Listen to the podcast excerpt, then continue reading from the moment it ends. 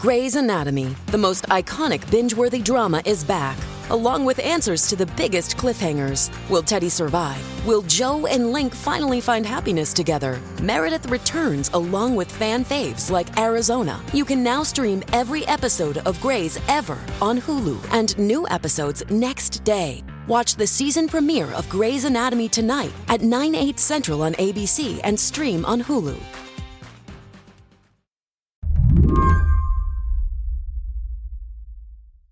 Last week, a dense legal filing from California went public. And for a certain kind of Washington legal reporter, it made a splash. So, this is the breaking news I was telling you about at the top of the show. The January 6th Select Committee says that they believe that the former president, Donald Trump, and a right wing lawyer were part of a criminal conspiracy to overturn the 2020 presidential election. I want to bring you now. CNN. This filing was not an indictment or a criminal charge. It wasn't even really about Donald Trump. But you might not have caught that if you were scanning cable news. They signal in this filing, Don, that they may be willing to make a criminal referral to the Justice Department against former President Trump and others, depending on what they find in the rest of this investigation. It's one of the biggest headlines out of this committee so far. And the House is really laying it all out here. They are saying that they believe that there was some sort of planning of a crime happening between Trump. What it is, is a roadmap for DOJ if DOJ cares to take this up, which they ought to. I asked Ankush Khardori, a journalist who used to try cases over at the DOJ, if he could translate this filing for me. Sorry, I actually do have a copy of this brief on my computer that I'm just pulling up with highlighting. I wanted him to hone in on the most damning portion of the document. Okay, are you ready? What page are you on? uh, I'm on page 39 of the brief, um, where the committee says that evidence and information available to the committee establishes a good faith belief that Mr. Trump and others may have engaged in criminal and or fraudulent acts. What you just read to me is pretty wonky. Why do you think it jumped out at so many people? You know, you kind of have Trump, the word Trump and criminal in the same sentence in an official government filing from, you know, the committee that is tasked with investigating this conduct and you know this wasn't something that they had done lightly. I mean the way that one newspaper put it was the january 6th committee has gift wrapped donald trump for merrick garland. Because the idea here is that the january 6th committee would hand the department of justice charges potentially. Yeah so that's definitely not true. I think the clock is like been running, and I think it's almost run out on any real ability for the department to conduct like a concerted investigation into Trump himself's conduct, particularly if he announces his candidacy. Because that'll protect him in some way? Yeah, I, it shouldn't, right? Um, but I think it will, particularly with this administration. Because it'll look like a political investigation. Correct. Today on the show, the January 6th committee is saying they suspect the 45th president of the United States of fraud. We'll talk about how they pieced it together and why, in the end, that assertion might not make much of a difference. I'm Mary Harris. You're listening to What Next? Stick around.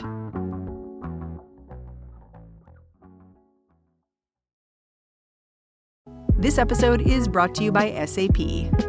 First, the bad news. SAP Business AI will not help you generate cubist versions of your family's holiday photos, but it will help you understand which supplier is best to help you roll out your plant based packaging in Southeast Asia, or identify the training your junior project manager needs to rise up the ranks, or automate repetitive tasks while you focus on big innovations. So you can be ready for the next opportunity. Revolutionary technology, real world results. That's SAP Business AI. So I wonder if we can start with the January 6th committee itself. You know, over a year later, I think a lot of people would be forgiven for forgetting exactly what the January 6th committee is up to. Can you refresh our memory? So, the January 6th committee is a special committee that was impaneled by Nancy Pelosi to investigate the attack on the Capitol. Is it just like a fact finding mission? It is supposed to uh, be both fact finding and to inform legislative conduct, meaning potential lawmaking, which could include, you know, security around the Capitol, right? Something as simple as appropriations. But what they've been doing for the for the better part of a year, and you may recall there was a lot of delay because the Republicans did not want this committee to come into existence, has been interviewing hundreds of people behind closed doors, gathering lots and lots of documents and reviewing those mostly out of public view. And for the most part, we haven't had a whole lot of visibility into the information that the committee itself has been gathering. That changed last week because of this filing. It's part of a civil case from one of the committee's key witnesses, a lawyer named John Eastman. He's trying to avoid sharing documents with the House investigators. He says their work is highly partisan. The investigators' counterargument is that Eastman's documents may reveal fraud and other crimes on the part of both Donald Trump and Eastman himself. Can you tell me a little bit about who Eastman is and why he's become a central character here? Eastman is a uh, law professor, a longstanding member of the Federalist Society, and claims, and, and, this is disputed now, but claims that he was representing Donald Trump in connection with his challenge to the certification. Representing him how? Like was he was he in court or was he just consigliere? Consigli- more consigliere. I don't recall him being on any in any of the court cases, but his principal role, the the role that has attracted all of this attention and, and controversy, is as a behind the scenes advisor to Trump and as someone who was pressuring Pence and Pence's own lawyers to try to disregard the electoral votes and aggressively offering a very aggressive legal theory claiming that Pence could simply reject some of the slates of electors where there had been sort of frivolous claims of fraud that had tainted the, the outcome in certain states. The committee turned their attention to Eastman because of a six page memo he circulated. It suggested that Vice President Pence could stop the 2020 election vote certification. Congressional lawyers argue Eastman and Trump must have known this idea was outrageous. They attached testimony from a senior campaign advisor to Trump, who explains a data expert had come to the White House to break the news that Trump was going to lose. Essentially, the committee saying that people in the White House they should have known better. And that's actually among the uh, sort of handful of facts that I think are new and legitimately significant, and one that again I think the committee um, sort of selectively introduced and that they may have more of. But yes, that is one significant fact that we learned from this filing. But it sounds like John Eastman, you know, he disagreed with that and found ways to help the White House try to work around that. Well, the big question, you know, about Eastman, just as you know, the question around Trump is like, what did these people really believe, and were those beliefs kind of justified?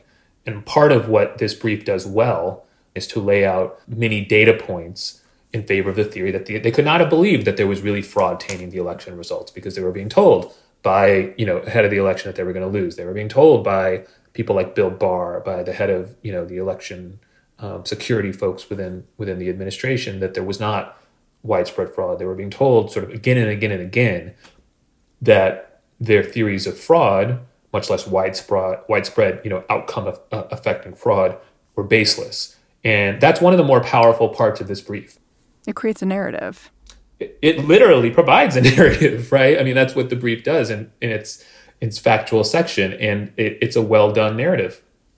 One of the other new things that I want you and I to kind of shine some attention on is that there's this back and forth included in this filing, emails back and forth between John Eastman and one of Mike Pence's lawyers.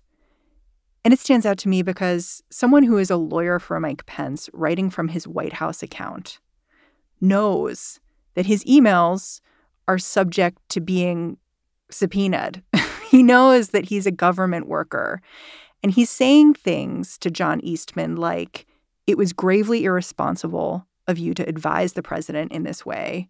He's saying, thanks to your bullshit, we are under siege and talking about how he's been being moved from place to place and his wife and three kids are worried about him. That's from someone inside 1600 Pennsylvania Avenue. yeah, you know, you've actually really seized on the most significant parts because that is the other uh, uh, other collection of facts that I think is really, really significant here. Now, parts of that email back and forth had been uh, available in, in the public domain through like press reports, but the whole thing is now available for anyone to see. And I think um, the other part, which is not in the emails, but is a new and very significant fact that is just described from, from the same lawyer's testimony to the investigators, is he said that in a conversation, Eastman acknowledged that his legal position would lose before the Supreme Court 9 0.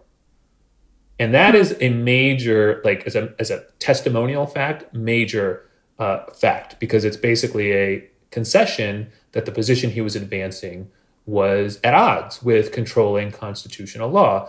And all the more striking because at this point in time, we're talking about a court comprised one third of people that his client had appointed, that the president had appointed.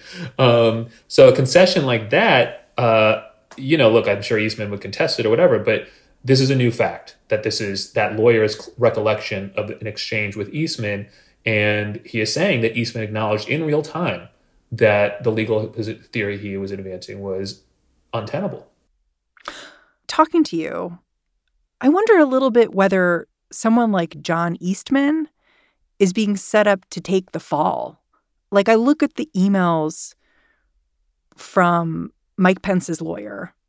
They're essentially insinuating that Eastman pushed something and put it in Trump's head.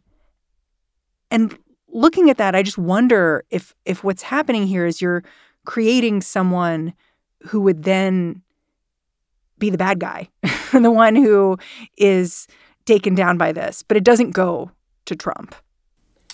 I think you're right uh, about kind of the potential for Eastman uh, to be sort of a fall guy here. And actually, there's actually one kind of interesting aspect of this filing that I that I don't think got a lot of attention, which is part of this brief is about whether or not Eastman and Trump even had an attorney-client relationship, and the committee has said, look, it looks like there was an engagement letter, but it was never signed by Trump.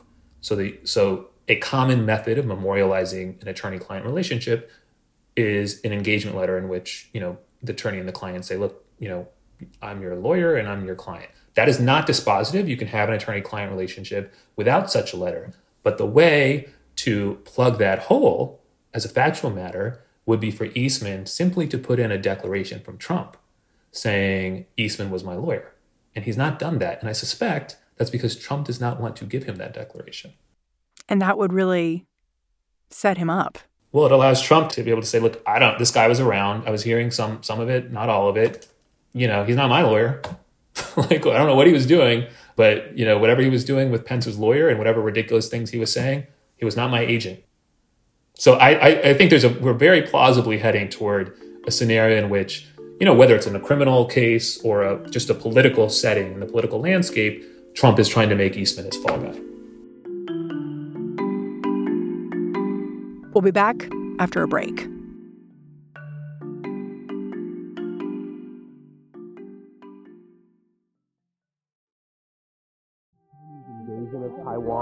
today in the Middle East. What happens in Ukraine has consequences for what's happening around AI.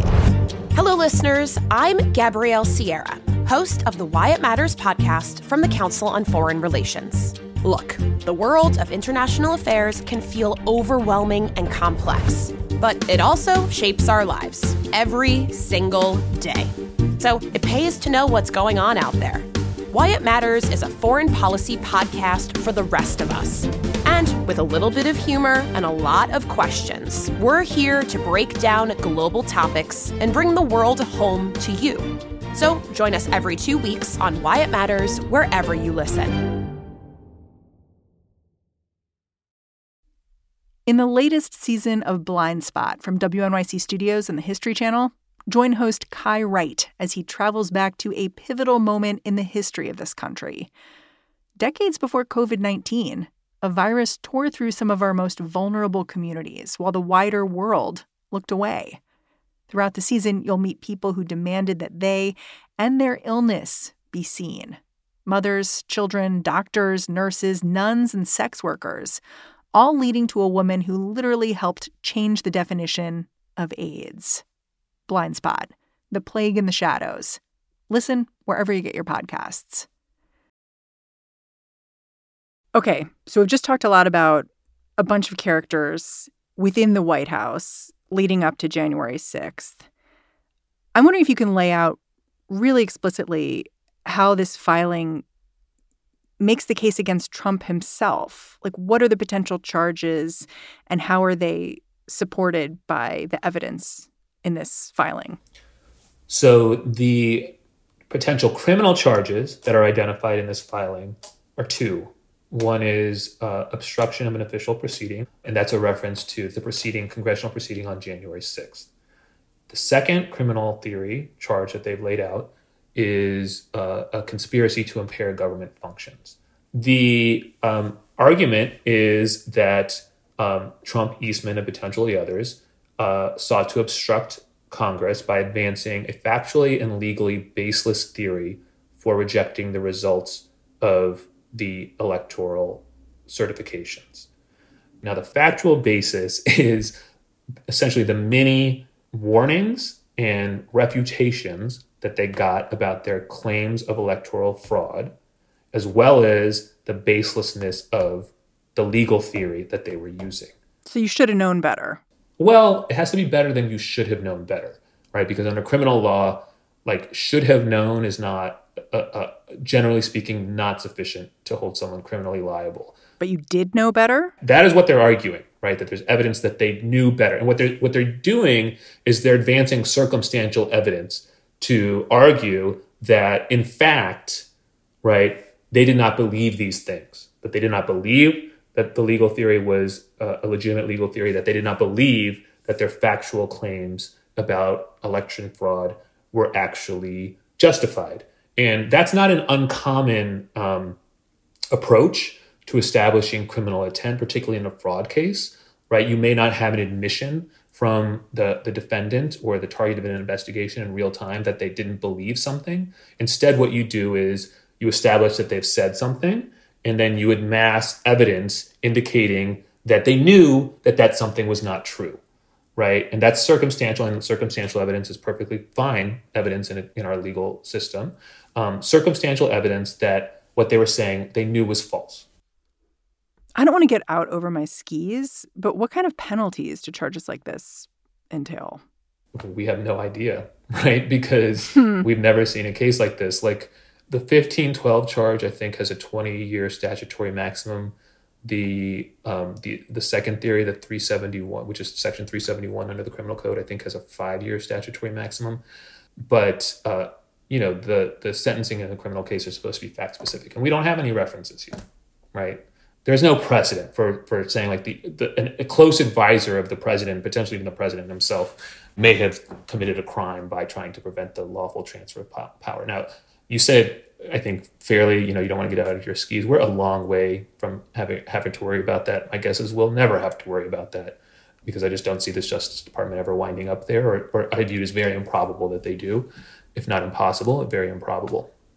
If you're wondering how the Department of Justice would avoid charging Trump after seeing a filing like this one, Ankush says it's pretty simple. The evidence we know about so far, it doesn't actually meet the standard for a successful criminal case. Instead, the filing basically says we've got a theory here.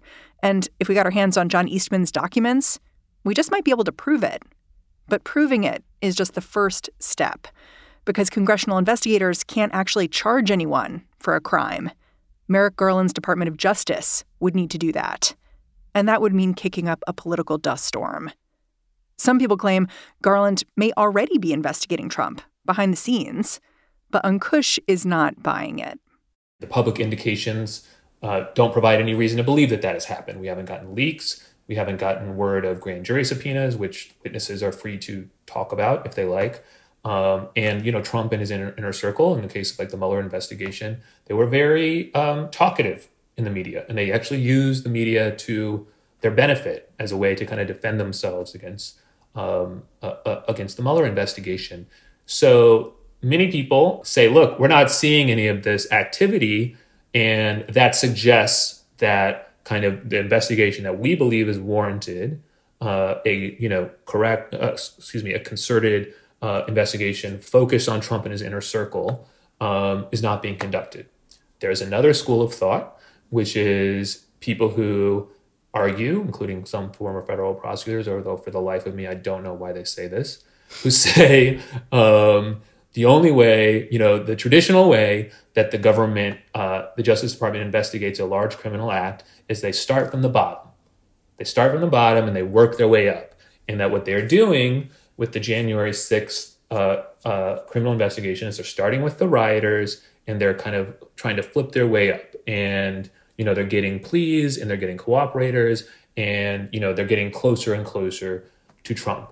That doesn't sound like a bad approach if you don't consider any of the other sort of restrictions that are about to be in place, where there's going to be another presidential election, there's going to be a midterm election. So your window of opportunity is maybe narrowing. That is a major practical problem with that approach. The other problem is uh, a logical one, which is that is these two are not mutually exclusive approaches, right? You can do both of these things, right? And that is not unusual in large criminal investigations. And the idea that um, you can't have investigations concerning like overlapping criminal conspiracies is totally wrong. It is completely wrong that the the uh, in large criminal cases the government simply works its way up from the bottom. That depends on what the evidence is, and in this particular kind of fact pattern here, that is pretty meaningful evidence to support the opening of a criminal investigation. I've read some commentators who who say that Garland could be afraid of losing. That might be part of what's at stake here because a loss would severely undermine the department's credibility, make it harder for the federal courts to hold future presidents accountable. What do you say to someone who's worried about that? I think they're absolutely right to worry about that, but we're so far from that consideration. I mean, what what we should be talking about is whether an investigation should be underway right? Before we get to anyone gets to worrying about whether or not the investigation has enough evidence to support criminal charges and whether whether they that that the government would win or lose at a trial. That is unknowable until until the investigation actually runs its course. And it's very possible that people, some people, commentators or, or people in the Justice Department are kind of prejudging this in that way and kind of saying, well, look, so far as we know, it's not a strong case, whatever. I think that's unwise in, on matters of this uh, level of and scope scale of national significance to be thinking about it in that way. You know, in any criminal investigation, you know, what I sort of learned when I was doing is you just got to take it one step at a time, right? At the end of the day, maybe the, at the end of the day, like your investigation doesn't yield sufficient evidence to support a criminal charge. That happens all day, every day. Investigations that don't result in criminal charges. That would not be the end of the world. And you just keep it pushing. Yeah, you close the investigation and you keep it moving.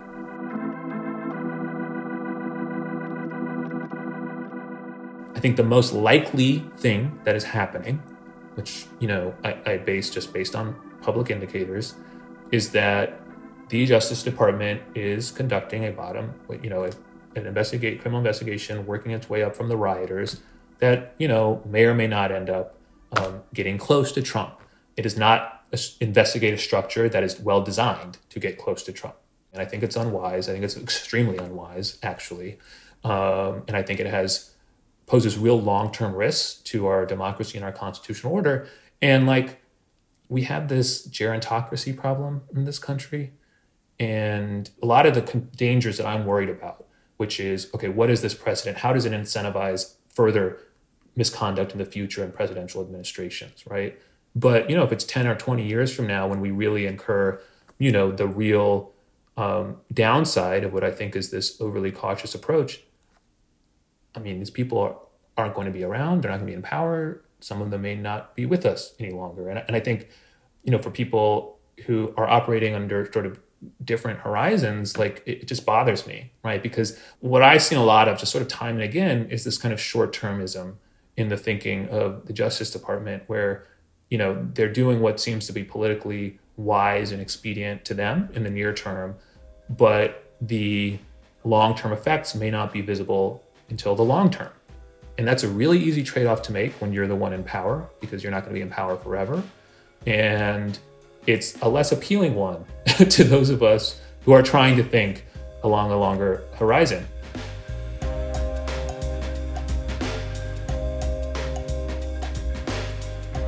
Ankush, I'm really grateful for you translating these documents for me. Uh, thank you for having me, and uh, thank you for entertaining my digressions and occasional broadsides. I appreciate it. Ankush Khardori is a former federal prosecutor. He's now a contributing writer for Intelligencer and a contributing editor at Politico. And that's our show. What Next is produced by Elena Schwartz, Danielle Hewitt, Mary Wilson, and Carmel Delshad. We are getting a ton of help right now from Laura Spencer and Anna Rubinova. We are led by Alicia Montgomery, and I'm Mary Harris. Go track me down on Twitter and say hi. I'm at Mary's desk. Thanks for listening. I'll talk to you tomorrow.